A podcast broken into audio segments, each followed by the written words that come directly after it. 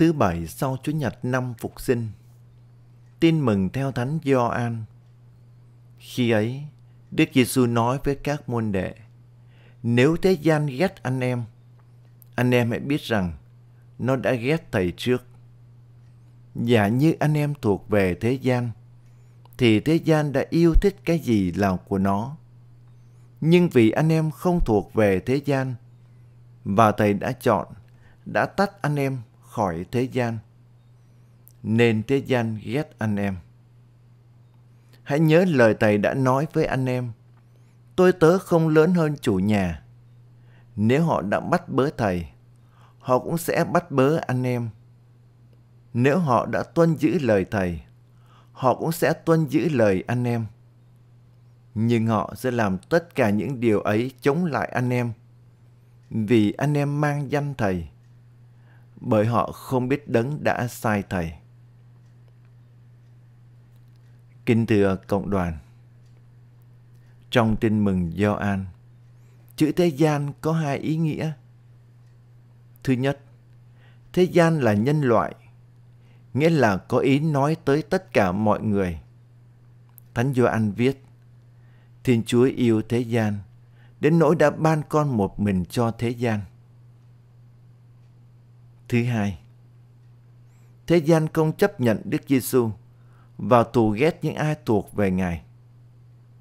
Đức Giêsu cho các môn đệ biết trước, nếu thế gian ghét anh em, anh em hãy biết rằng nó đã ghét thầy trước. Vào thời Thánh Gioan viết sách tin mừng, người tín hữu sống giữa những người thù ghét Đức Kitô và Kitô giáo. Các tín đồ do Thái giáo thù ghét họ, coi họ là đồ phản lại do Thái giáo. Đế quốc Roma cũng thù ghét họ vì nếp sống của họ không giống những người khác. Họ không mê tín dị đoan, không thờ hoàng đế Roma. Đời sống của người tín hữu đi ngược lại dòng đời, nhưng họ không lập dị, không chống lại chính quyền, không tù ghét bất cứ ai. Đức Giêsu cho chúng ta biết trước rằng nếu họ đã bắt bớ thầy, họ cũng sẽ bắt bớ anh em. Nghĩa là làm môn đệ Đức Giêsu thì phải chấp nhận bị thế gian thù ghét. Quả thật, trong lịch sử giáo hội, người tín hữu luôn bị thế gian tù ghét và hãm hại.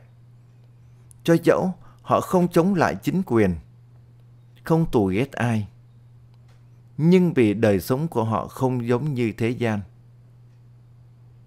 Chúng ta biết rằng Đức Giêsu bị ghét bỏ, bị bắt bớ, bị giết hại. Giờ đây, người tín hữu chia sẻ số phận với Ngài. Do vậy, chúng ta không cố tình làm cho thế gian tù ghét và hãm hại mình. Nhưng phải tránh mọi xung đột và mọi quá khích. Thưa cộng đoàn, điều cần thiết và quan trọng nhất của người tín hữu là đời sống của họ phải phù hợp với chân lý đức tin. Nghĩa là chúng ta phải sống công bằng và bác ái.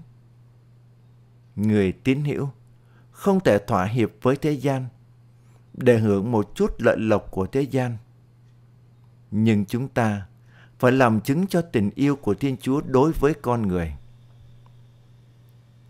Người tín hữu không chịu theo sở thích của thế gian, nhưng chúng ta phải vác tập giá mình hàng ngày mà theo Chúa người tín hữu không sống bất công và thiếu bác ái với anh chị em. Nhưng chúng ta phải là dấu chỉ cho hạnh phúc nước trời ngay từ trần gian này. Xin cho người tin hiểu khi lắng nghe lời Chúa và đón nhận thánh thể được nên một và kết hợp mật thiết với Chúa hơn để đủ sức vượt qua những khó khăn, thử thách và gian nan Xin cho đời sống chúng ta phản chiếu tình yêu và lòng Chúa thương xót, để chúng ta chỉ biết sống cho Chúa và vì Chúa mà thôi. Xin Chúa gìn giữ và đừng để chúng ta phải lìa xa Chúa vì những bất hại và gian khó xảy đến trong cuộc đời. Xin cho mỗi người tin hiểu luôn vững lòng tin tưởng, cậy trông và xác tín vào Thiên Chúa là tình yêu. Amen.